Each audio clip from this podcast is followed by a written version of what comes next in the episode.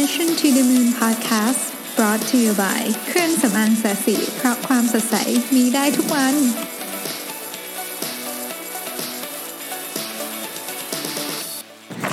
สวัสดีครับยินดีต้อนรับเข้าสู่ Mission to the Moon Podcast ตอนที่ แปดสิบเจ็ด นะครับวันนี้เป็น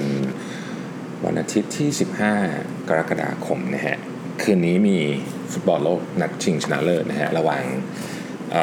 รอชมฟุตบอลโลกก็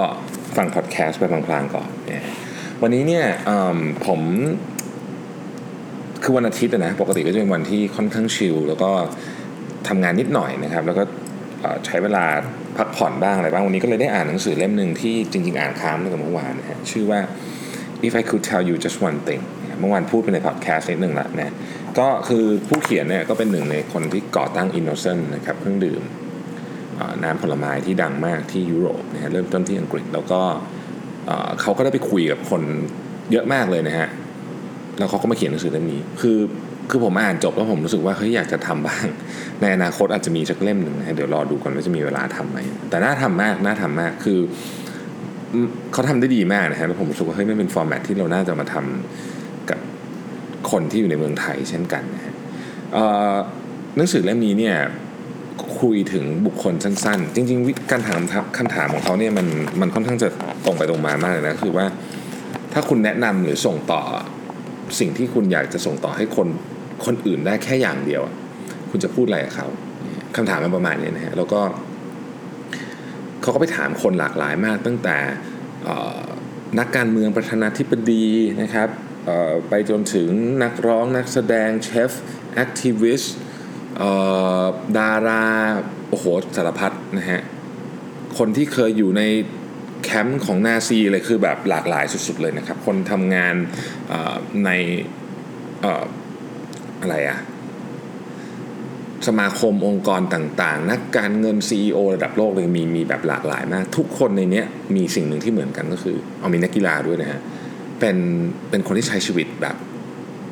เต็มความสามารถของการเป็นมนุษย์ทั้งสิ้นหลายคนเราอาจจะไม่ได้เห็นด้วยกับสิ่งที่เขาคิดนะต้องบอกงี้ก่อนนะครับเพราะมันมีเรื่องการเมืองมีเรื่องอะไรเยอะแยะเลยในนี้แต่ว่า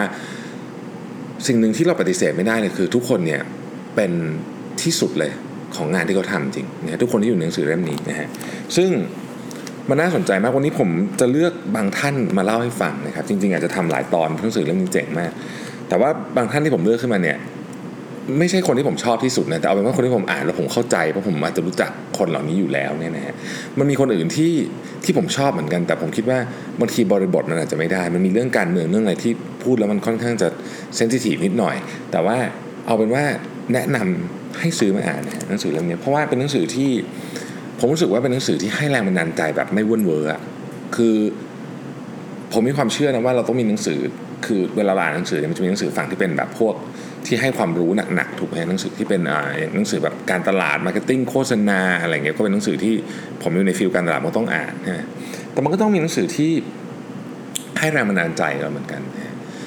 เอ่อหนังสือที่ให้แรงบันดาลใจที่ผมชอบที่สุดคือหนังสือที่มันเล่ามาจากเรื่องจริงอ่ะของคนอื่นเพราะว่า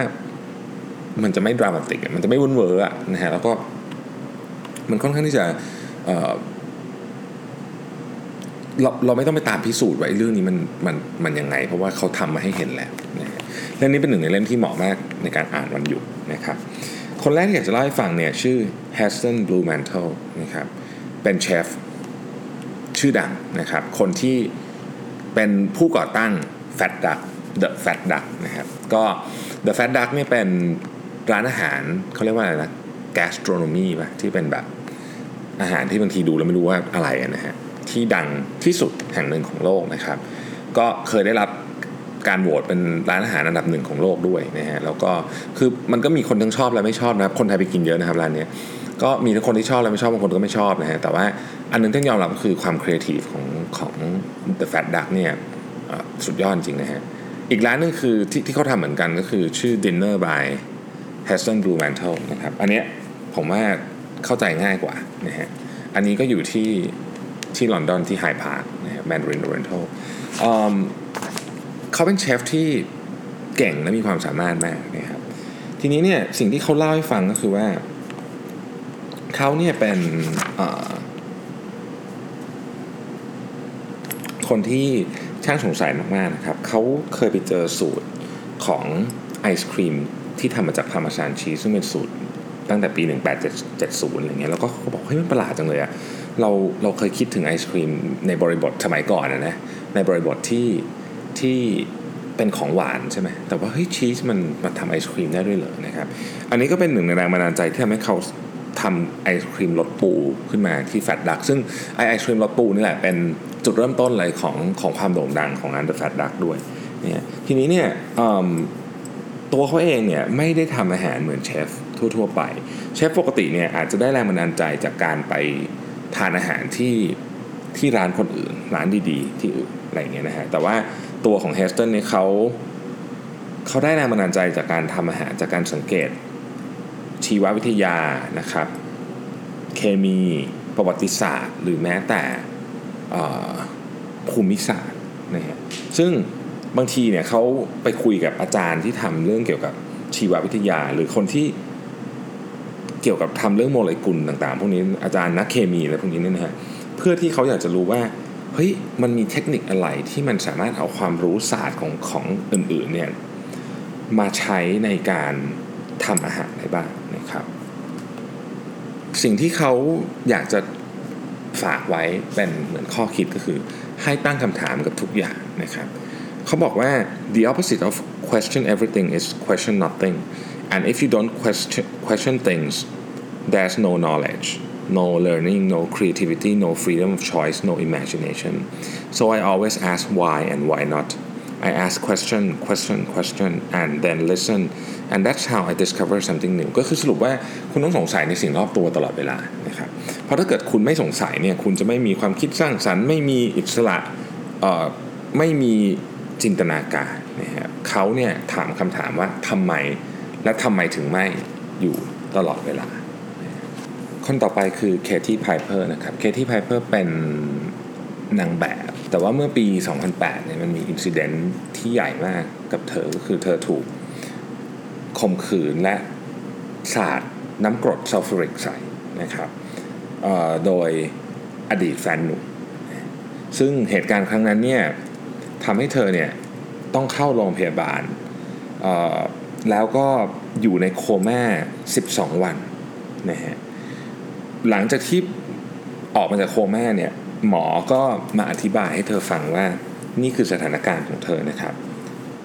หมอคาดว่าตาเธอจะบอดทั้งสองข้างนะฮะเธอจะไม่มีพื้นที่บนผิวหน้าเหลืออยู่เลยแล้วก็การหายใจจะยากลำบากมากนะฮะเพราะว่ากรดซัลฟูริกเนี่ยทำลายหลอดอาหารหลอดลมอะไรของเธอไปหมดเลยเนี่ยนะฮะแล้วก็ตำรวจเนี่ยขอให้เธอให้การอัดวิดีโอให้การไว้หน่อยเพราะว่าตำรวจกลัวว่าเธอเนี่ยจะไม่รอดชีวิตพอที่จะนานพอที่จะไปอยู่ให้การในศาลได้นั่นคือสถานการณ์ตอนที่อยู่ในโรงพยาบาลนะฮะคือพอแคที่ได้ฟังอย่างนั้นปุ๊บเนี่ยเธอก็บอกว่าเอ่อสิ่งที่เธอคิดตอนนั้นมีอยู่เรื่องเดียวเลยคือจะทำยังไงก็ได้ให้ออกจากโรงพยาบาลแล้วก็ไปที่บ้านแล้วก็จะกินยาอะไรสักอย่างให้โอเวอร์โดสแล้วก็ตายไปนะครับในระหว่างที่อยู่ที่โรงพยาบาลเนี่ยเธอก็วางแผนในการฆ่าตัวตายสารพัดแบบเลยเนี่ยนะฮะอยู่ในหัววางซีนาริโอเต็มไปหมดเลยเนี่ยนะฮะแต่ว่ามีอยู่คืนนึงเนี่ยอยู่ดีๆเธอคิดขึ้นมาได้ว่าเฮ้ยอย่าเพิ่งฆ่าตัวตายนะฉันยังบอกเธอไม่ได้เหมือนกันว่าทำไมนี่คือพูดกับตัวเองนะฮะแต่ว่ามันมีเหตุผลที่เธอจะต้องอยู่นะครับเธอจะต้องมีชีวิตอยู่ให้ได้นะฮะเธอก็เลยตัดสินใจเลยว่าวันนั้นเนี่ยเธอเลือกที่จะเป็น survivor คือผู้รอดไม่ใช่เหยื่อไม่ใช่ victim เป็น survivor ไม่ใช่ victim นะฮะก็หลังจากที่เธอออกจากโรงพยาบาลนะครับก็เธอก็ได้รับการดูแลอย่างต่อเนื่องจากหมอและพยาบาลนะฮะเอ่อเรียกว่าโอ้โหผ่าตัดอะไรสารพัดทำสกินกราฟทำอะไรเต็มไปหมดนี่นะครับสรุปว่าเธอก็มองเห็นนะเข้าใจว่าตอนหลังมองเห็นข้างหนึ่งนะครับแล้วก็มีการคอนสตรักหน้าใหม่เลยแต่คือก็ไม่เหมือนเดิมแน่นอนนะครับแต่เธอบอกว่าอย่างนี้ฮะ เธอเนี่ยจะยอมรับกับสิ่งที่เกิดขึ้นแต่ว่าเธอจะสู้และเธอจะมีชีวิตแบบที่เธออยากจะมีให้ได้หากเธอต้องการจะแต่งงานเธอก็จะแต่งงานหากเธอต้องการจะมีลูกเธอก็จะมีลูกหากเธอต้องการที่จะเป็น ออกโทรทัศน์อีกครั้งมีอาชีพทางด้านมีเดียกันเธอก็จะทำให้ได้นะครับตอนแรกเธอก็ต้องใส่หน้ากากนะฮะแล้วก็อยู่บ้านทั้งวันเพราะตอนแรกออกไปไหนไม่ได้แต่ตอนหลังนี่เธอก็บอกว่าเฮ้ยเราอยู่บ้านตลอดไปไม่ได้นะฮะเธอก็ออกมาจากบ้านเจอผู้เจอคนจนในที่สุดก็พบกับสามีในปัจจุบันนะฮะแต่งงานมีลูกนะครับลง cover ของ Hello Magazine นะครับกลับมาใช้ชีวิตอยู่ในแวดวงบันเทิงใหม่นะฮะเป็น ที วี presenter ทำงานเพื่อสังคมเขียนหนังสือให้กำลังใจคนมากมายนะครับแล้วก็เธอบอกว่านี่คือสิ่งที่เธออยากจะส่งต่อให้กับคนอื่นนะฮะเธอบอกว่างี้ฮะพูดถึงเหตุการณ์ครั้งนั้นบอกว่า the whole thing has taught me that the barriers we put before ourselves don't really exist the only way barriers exist is in our heads we create them we feed them and we choose to keep them alive so we can also choose to break them down confidence and happiness are not luck or something only other people can have there are decisions you make that involve hard work, commitment, and believing that you actually deserve it. There are no barriers to stop you getting them. And if, for whatever reasons, you ever feel in despair, it is worth remembering God gave His toughest journeys to His strongest soldiers. คือเธอบอกว่าเฮ้ยไอ้บรรดากำแพงทั้งหลายเนี่ยเราสร้างขึ้นเองทั้งนั้นในความเป็นจริงมันไม่มีนะครับในความเป็นจริงไม่มีเราเนี่ยเป็นคนเลือกว่าเราจะมีความสุขหรือไม่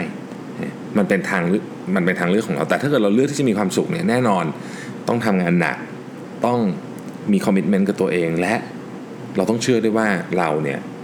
สมควรที่จะได้รับนะครับเธอบอกว่าพระเจ้าเนี่ยให้ให้การเดินทางที่ยากที่สุดกับทหารที่แข็งแรงที่สุด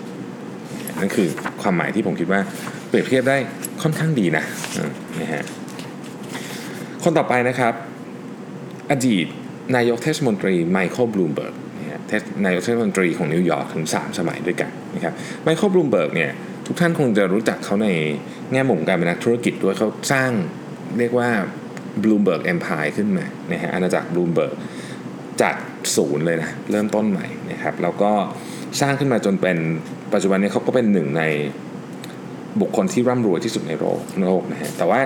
คนที่รู้จักบลูมเบิร์กจะรู้ว่าเขาเนี่ยเป็นคนที่ยุ่งมากคือเขาทำงานทั้งวันจริงๆเนี่ยนะฮะแล้วก็แล้วก็สิ่งที่เขาทำเนี่ยมักจะได้เกินความคาดหมายเสมอซึ่งเป็นเรื่องที่แปลกมากปกติเนี่ยคนที่เป็นนักการเมืองเนี่ยนะครับอันนี้เราพูดตรงๆเลยก็คือว่าเวลาเราเราได้ยินคนพูดอะว่าจะทำอะไรได้อะมันถ้าทำได้ก็คือต้องเลทไปเยอะหรือไม่ก็ส่วนใหญ่ก็คือทำไม่ได้เลยนะฮะแต่ว่าไมเคิลบลูมเบิร์กเนี่ยนะครับตอนได้รับเลือกเป็นนายกเทศมนตรีเนี่ยเขาบอกว่าเขาจะลด น, นี่เรื่องนานมากแล้วนะฮะเขาจะลด Greenhouse Gas การปล่อยก๊าซเรือนกระจกให้ได้ สามสิบเปอร์เซ็นต์ ในปีสองพันสามสิบนะครับแค่รับตำแหน่งมาหก หกปีก็ทำได้ สิบเก้าเปอร์เซ็นต์ แล้วนะฮะหรือเขาบอกว่าเขาจะปลูกต้นไม้ใหม่หนึ่งล้านต้นในนิวยอร์กภายในปีสองพันสิบเจ็ดนะฮะเขาทำเสร็จตั้งแต่ปีสองพันสิบห้านี่คือสาเหตุที่ทำให้เขาเนี่ยได้รับเลือกเป็นนายกเทศมนตรีถึงสามสมัยจริงๆได้แค่สองแต่ว่าคนชอบเขามากจนกระทั่ง เอ่อ เรียกว่าอะไรอ่ะสภาเมืองอ่ะไปแก้กฎให้เลือกมาได้นะครับสองรอบแรกเป็นมาในนามพรรคแต่ว่ารอบที่สามเนี่ยมาในนามส่วนตัวนะครับเขาไม่เคยรับเงินใครแม้แม้แต่อยู่ในพรรคเขาก็ไม่เคยรับเงินใครมา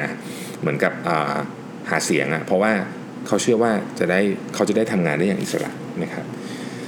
ปัจจุบันนี้นะฮะไม่ได้เป็นนักการเมืองแล้วนะครับเขาก็ยังทำงานหนักเหมือนเดิมนะครับในการบริหารจัดการเงิน หนึ่งจุดแปด พันล้านเหรียญ น, นะครับให้กับองค์กรการกุศลแปดร้อยห้าสิบองค์กรเขาทำตั้งแต่โรงพยาบาลนะครับเรื่องของการเปลี่ยนแปลงของอากาศไปจนถึงเรื่องของ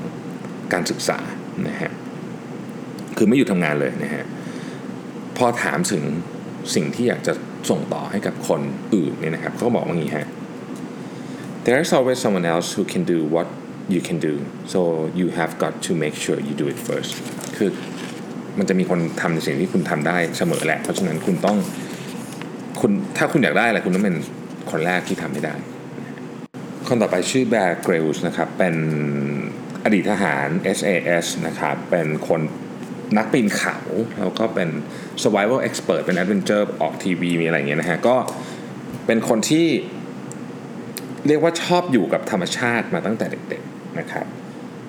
เขาเนี่ยเป็นคนที่ปีนยอดเขาเอเวอเรสต์สำเร็จตั้งแต่อายุยี่สิบสามนะครับซึ่งตอนอายุยี่สิบเอ็ดเนี่ยเขาเพิ่งประสบอุบัติเหตุจากการสกายไดวิ่งนะครับซึ่งกระทบกับเหมือนกับกระดูกสันหลังหมอบอกว่าเขาอาจจะไม่สามารถเดินได้อีกแต่เขาก็เดินได้อีกแล้วก็อีกแค่สองปีก็ไปปีนเขาเอเวอเรสต์สำเร็จเนี่ยนะฮะเขาบอกว่าจริงๆแล้วเนี่ยการเหมือนกับรู้สึกว่าตัวเองสตรักเกิลหรือแบบต้องพยายามอยู่ตลอดเวลาเป็นเรื่องที่ธรรมดามากนะเพราะเขาก็เป็นเหมือนกันนะครับเขาบอกว่าการที่เรารู้สึกเหมือนตัวเองแบบเหนื่อยจากการพยายามหรือหรือต้องต้องแบบต้องพยายามต้องอะไรอย่างนี้ตลอดเวลาเนี่ยจริงๆแล้วมันเป็นสัญญาณหนึ่งนะที่แปลว่าเรากำลังจะไปสู่อะไรที่เป็นความสำเร็จที่เราอยากได้นะครับเขาพูดว่าอย่างนี้ฮะ There's always going to be someone faster, smarter, taller, more experienced than you but the rewards in life don't always go to them. The rewards in life go to the dogged, the determined, those who can keep going and pick themselves back up and never say die and just hang in there. Sometimes quietly and undramatically. คือเขาบอกว่ามันจะมีคนที่เร็วกว่าตัวสูงกว่าเก่งกว่าอะไรเงี้ยเสมอในชีวิตคุณนะนะฮะคุณเจอคนพวกนี้ตลอดเวลาแต่ว่าบางทีรางวัล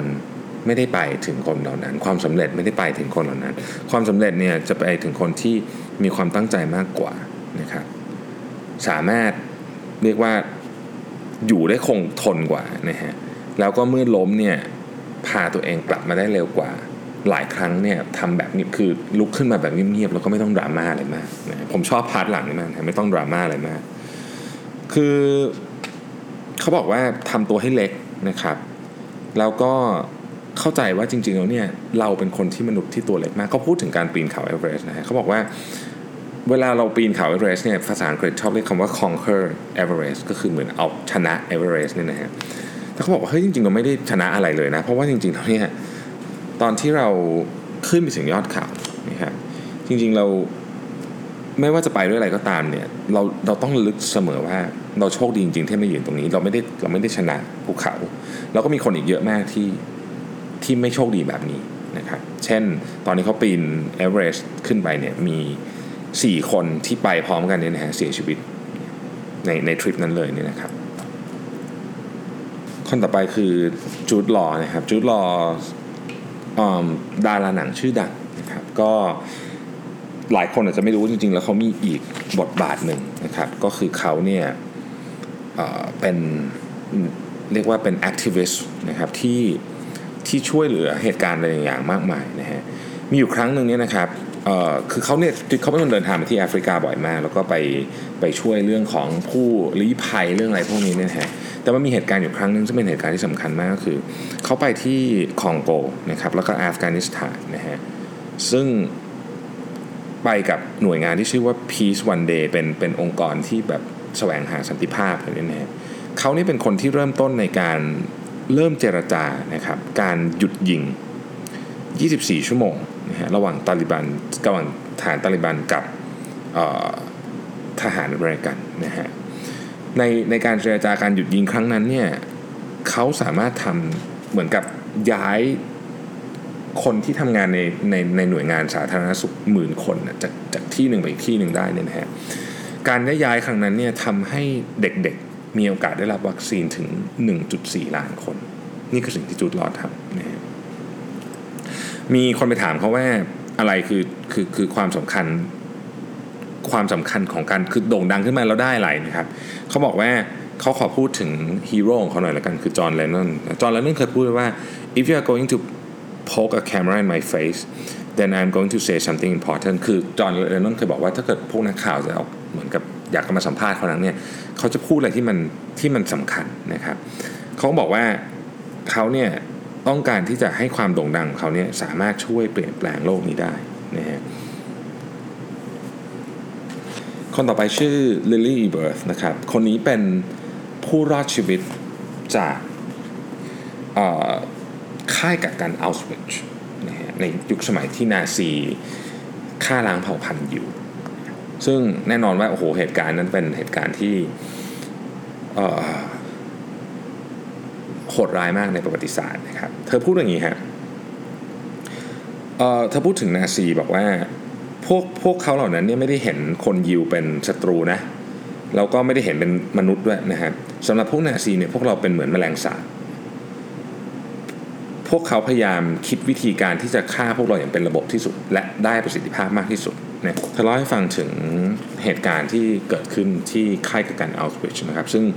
เหตุการณ์นี้มันเกิดขึ้นมาตั้งเจ็ดสิบปีแล้วนะแต่ว่าเธอบอกว่าให้มันยังเหมือนเกิดขึ้นเมื่อวานนี้เองนะครับเธอบอกว่าจริงๆแล้วเนี่ยมันยากมากนะที่จะเล่าเพราะมันเป็นสิ่งที่เหมือนแทบจะเล่าไม่ได้ไม่ไม่รู้จะอธิบายยังไงดีแต่ว่าเธอเธอเริ่มต้นเรื่องของเธออย่างนี้ครับเอ่อระหว่างที่ขนคนไปขึ้นรถขึ้นขึ้นรถไฟไปเนี่ยคนที่โชคดีเนี่ยจะเสียชีวิตมีคนเป็นเป็นร้อยคนเลยนะครับเสียชีวิตระหว่างทางเพราะว่าอากาศมันร้อนมากแล้วก็ไม่มีอาหารแล้วก็ไม่มีน้ำห้าวันนะฮะก็คนเสียชีวิตลงแล้วก็เธอก็รายล้อมด้วยศพคนมากมายนะครับคนที่โชคดีเสียชีวิตไปก่อนนะครับเธอก็บอกว่าก่อนที่ลงรถไฟเนี่ยก่อนที่ถูกจับลงรถไฟเนี่ยสิ่งสุดท้ายที่แม่เธอทำคือสลับรองเท้ากับเธอในส้นรองเท้าของแม่เธอเนี่ยมีคล้ายๆกับเป็นทองที่เป็นเหมือนกับเครื่องประดับทองนะครับซึ่งทองนี้เป็นของสมบัติชิ้นสุดท้ายแล้วของครอบครัวแม่เธอเหมือนมีลางสังหรณ์อย่างเงี้ยไม่รู้ก็เลยสลับรองเท้ากับเธอนะครับเธอบอกว่าจะเรียกว่าเป็นลางสังหรณ์ของความเป็นแม่ก็ได้นะเพราะทันทีที่ที่ขบวนรถไฟเนี่ยถึงอัลสวิชนะครับ The Angel of Death อ่ะคือดร.แมงเกเล่เนี่ยนะครับก็แบ่งคนออกเป็นสองกลุ่มนะครับกลุ่มทางซ้ายนะฮะไปเลยเลยห้องรมแก๊สนะครับซึ่งคนที่ไปถูกแบ่งไปทางกลุ่มทางซ้ายเนี่ยก็ก็คือแม่ของเธอน้องชายและน้องสาวของเธอนะครับไปทางซ้ายนะฮะอันนี้เป็นภาพที่เธอจำตั้งแต่เด็กนะครับส่วนเธอนี่มาทางขวานะฮะก็เธอเนี่ยอยู่กับน้องสาวสองคนนะฮะซึ่งเธอก็บอกว่าทั้งวันเนี่ยเธอจะได้รับขนมปังหนึ่งชิ้นนะครับแล้วก็ทุกวันจะมีคนถูกเลือกไปนะครับเลือกไปคนที่ถูกเลือกไปเรียกว่าเป็นคนที่ถูกเป็น selection เนี่ยก็คือคนที่อาจจะไม่แข็งแรงพอที่จะทำงานหรืออะไรก็แล้วแต่เนี่ยนะฮะแล้วก็ถูกส่งไปที่เหมือนกับโรงงานข้างๆตอนแรกทุกคนก็งงว่าโรงงานนี้คืออะไรเห็นมีแต่ควันออกมาแล้วก็มีกลิ่นที่เหม็นมากเนี่ยนะฮะตอนแรกก็เข้าใจว่าถูกส่งไปทำงานในโรงงานแต่ว่าปรากฏว่าไม่ใช่ครับถูกส่งไปเผานั่นคือเตาเผานะฮะในในประสบการณ์อันเลวร้ายสุดๆเนี่ยเธอสัญญากับตัวเองไว้ว่าถ้าหากว่าเธอรอดชีวิตจากไอ้ค่ายกักกันนี้ไปได้เนี่ยเธอจะเล่าเรื่องนี้ให้กับคนทั่วโลกเพื่อให้เรื่องนี้ไม่เกิดขึ้นนะครับและนี่ก็คือสิ่งที่เธอทำอยู่ทุกวันนี้นะฮะ เอ่อ เธอบอกว่าสิ่งน่าจะเป็นสิ่งเดียวที่ทำให้เธอ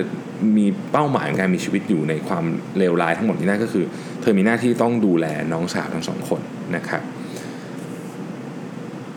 พอถามถึงว่าอะไรคือคำแนะนำในการใช้ชีวิตเธอบอกว่า make always the best from what you have no matter how little it is คือไม่ว่าคุณจะมีอะไรเล็กน้อยแค่ไหนก็ตามเนี่ยให้ทำให้มันดีที่สุดนะครับเธอบอกว่าอย่างนี้ฮะตอนที่ตอนที่อยู่ในค่ายกักกันเนี่ยสิ่งที่ช่วยให้เธอมีชีวิตอยู่ได้เนี่ยก็คือไอ้ขนมปังหนึ่งชิ้นนั่นแหละที่เขาแจกมาเป็นอาหารทุกวันเนี่ยนะฮะขนมปังชิ้นเล็กๆเนี่ยนะฮะเธอบอกว่าอย่างนี้ครับSome in the camp could not make the best of it. They ate it in a second and they dreamed to have something else. But there was nothing else. And they were the ones that didn't survive. I would always eat the one piece of bread as slowly as possible and keep some for the morning hidden under my arm. And that helped me survive. คือเขาบอกว่าคนที่ไม่รอดเนี่ยก็คือคนที่เหมือนกับได้ขนมปังปุ๊บคืออันนี้คงเป็นการเปรียบเทียบนะได้ขนมปังปุ๊บกินหมดเลยแล้วก็แล้วก็หวังว่าจะมีอย่างอื่นที่ดีกว่านี้มาอีกนะครับซึ่งมันไม่มีไงนะฮะพอคนเราไม่มีความหวังก็โอกาสเสียชีวิตก็สูงขึ้นนะครับเธอบอกว่าเธอเนี่ยมีหวังนะเธอกินขนมปังช้าที่สุดเท่าที่จะช้าได้นะครับและเก็บส่วนหนึ่งไว้ใต้แขนของเธอแล้วเธอก็จะเอามันมากินในตอนเช้านะครับเนี่ยทำให้เธอมีชีวิตรอดมาอยู่ได้นะฮะพอคุยกับริชาร์ด รีดคนเขียนหนังสือนี้เสร็จเนี่ยนะครับก็เธอก็หยิบข ทองอันนึงขึ้นมาให้กับริชาร์ดดูนะครับมันก็เป็นไอ้ทองเนี่ยจำได้ไหมตอนกี้เราเล่าเรื่องทองที่เก็บไว้ในส้นรองเท้าของแม่เธอนะฮะเฮ้ยริชาร์ดก็งงบอกว่าเฮ้ยเธอเอาทองมาด้วยเหรอเขาบอกว่าเออเนี่ยเธอเนี่ยใส่ทองในทุกวันเลยนะตั้งแต่วันที่เธอมีอิสรภาพมาจนถึงวันเนี้ยนะครับเจ็ดสิบปีเนี่ยเธอสวมทองอันเนี้ยมาตลอดนะครับซึ่งเป็นเหมือนกับทรัพย์สมบัติชิ้นสุดท้ายของครอบครัวเธอเนี่ยนะฮะริชาร์ดก็เลยถามว่าเฮ้ยแล้วเธอซ่อนมันได้ไงอ่ะเพราะว่าทุกคนที่ไอ้ค่ายกับการเอาสวิชเนี่ยต้องถูกเหมือนแบบถอดเสื้อผ้าเปลี่ยนชุดอะไรหมดเลยเนี่ยนะครับเธอก็บอกว่าอย่างงี้ฮะ I told you you have to make the best of whatever you have. The only thing I had was a piece of bread. So I hit the goal every night in that, and they never spotted. I was cleverer than them. เนี่ยเธอบอกว่าก็บอกแล้วไงว่าเราต้อง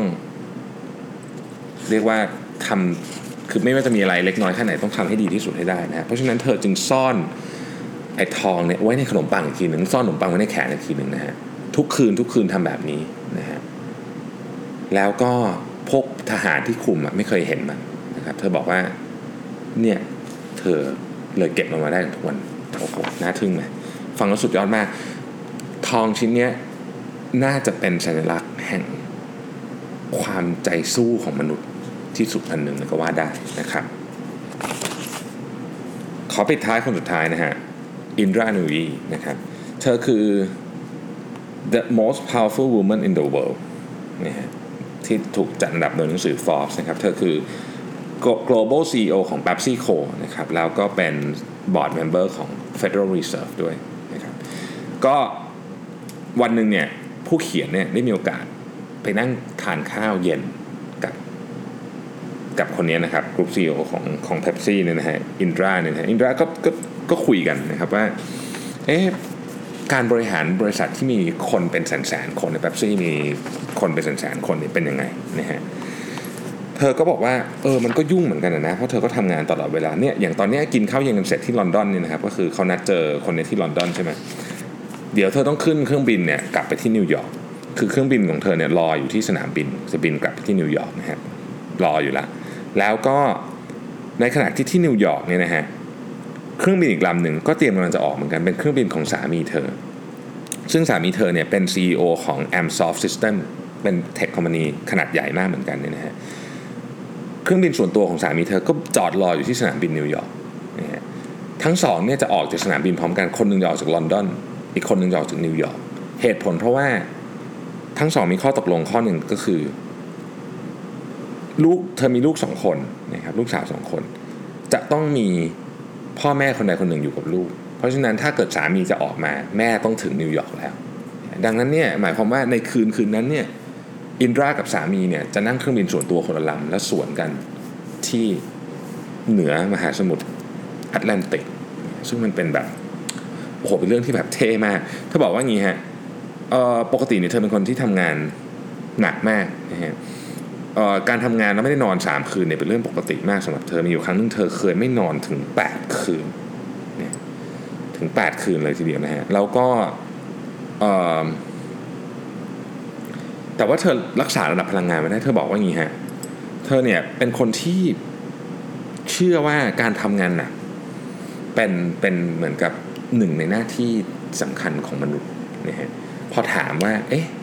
อยากจะแนะนำอะไรคนอื่นนะครับเป็นคำแนะนำที่โหดมากเลยนะฮะเธอบอกว่าอย่างนี้ฮะ don't take holidays when you get to my age เธออายุหกสิบสองนะฮะ you will regret taking them give yourself a maximum of a day or a day and a half a year and use that to read books on your industry the rest of the time you should just work คือผมอ่านแล้วแบบโอเคเป็นคนที่สุดจริงๆนะฮะคือคำแนะนำของเธอคือเอ่อไม่ต้องหยุดนะเพราะว่าถ้าเกิดพออายุมากอย่างเธอเนี่ยจะรู้สึกเสียดายที่ที่หยุดไปตอนนั้นเนี่ยเอ่อแต่ถ้าเกิดหยุดก็หยุดสักปีละวันหรือวันครึ่งพอแล้วใช้เวลานั้นในการอ่านหนังสือที่เกี่ยวกับอุตสาหกรรมของคุณธุรกิจของคุณสุดยอดฮะนี่เป็นคำแนะนำที่ตรงข้ามกับกับหลายคำแนะนำที่เราเคยได้ยินมาแต่ว่าก็เป็นก็เป็นเอ่อคำแนะนำที่แปลกดีนะผู้เขียนก็บอกว่าเฮ้ยนี่น่าจะเป็นคำแนะนำที่แย่ที่สุดที่เคยได้ยินมาเลยนะเขาคิดในใจแต่พออ้าปากจะพูดปุ๊บเนี่ยเขาบอกว่า ฮ้ยลืมไปว่าฝั่งตรงข้ามเนี่ยเป็น the most powerful woman in the world นะครับผู้เขียนก็เลยบอกว่างั้นนั่งกินขนมต่อแล้วก็เงียบๆดีกว่านี่ก็เป็นอินดรานุยนะครับป๊อปอ่า ซี อี โอ ของ PepsiCo นะฮะโอ้โหครึ่งชั่วโมงแล้วนะแต่ว่านี่ไปได้ไม่กี่คนเองนะเนี่ยแนะนำว่าให้ไปซื้อมาอ่านนะครับหนังสือเล่มนี้เป็นหนังสือที่ดีแล้วก็ให้แรงบันดาลใจแบบอย่างที่บอกฮะไม่ว่นเวอไม่ดราม่าผมคิดว่าเรื่องพวกนี้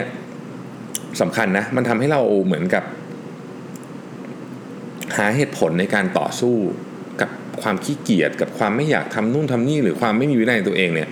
ได้เป็นอย่างดีนะฮะเรื่องราวเรื่องเล่าของคนอื่นเนี่ยเราจะได้เห็นว่าเฮ้ยคนอื่นเนี่ยเราคิดว่าเราทำงานหนักโอ้โหลองดูคนอื่นซะก่อนว่าเขาทำงานขนาดไหนหรือว่าเราคิดว่าชีวิตเรายากเหรอลองดูชีวิตคนอื่นซะก่อนว่าเขายากขนาดไหนอยู่ในอะไรค่ายกักกันของนาซีถูกสาดน้ำกรดอย่างเงี้ยเขายังกลับมาได้เขายังมีความสุขได้ประสบความสำเร็จได้ทุกอย่างที่อยากได้ได้หมดแล้วเรา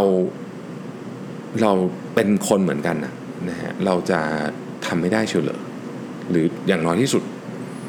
ได้สักครึ่งหนึ่งได้ไหมนะฮะผมว่าอันนี้เป็นแรงบันดาลใจประเภทที่ดีนะครับและไม่ไม่มีอะไรในหนังสือเลยนะที่บอกว่าคุณต้องรวยนะฮะแต่ว่าอันหนึ่งที่บอกในหนังสือก็คือคุณต้องพยายามช่วยคนอื่นเมื่อเมื่อคุณสามารถอยู่ในสถานะที่ช่วยคนอื่นได้แล้วเนี่ยต้องพยายามช่วยคนอื่นให้ได้นะครับก็เป็นหนังสือเล่มหนึ่งที่ผมแนะนำนะครับใครนึกไม่ออกว่าหน้าตาเป็นยังไงก็ไปดูที่ปกของไม่ใช่เขาเรียกว่าอะไรตัมเนลของพอดแคสต์ได้นะฮะโอเคก็อีกแป๊บหนึ่งฟุตบอลโลกก็จะมาแล้วนะครับก็ขอทุกท่านชมฟุตบอลอย่างสนุกสนานนะครับใครเชียร์ทีมไหนก็เราไม่พูดถึงแล้วกันนะว่าใครจะได้ไม่อยากจะไม่อยากทำนายนะฮะเดี๋ยวจะเดี๋ยวจะแป๊กซะก่อนนะครับโอเคครับวันนี้ก็ขอบคุณมากที่ติดตามนะครับ Mission to the Moon Podcast แล้วก็ขอทุกท่านมีวันจันทร์ที่สดใสมากๆครับสวัสดีครับ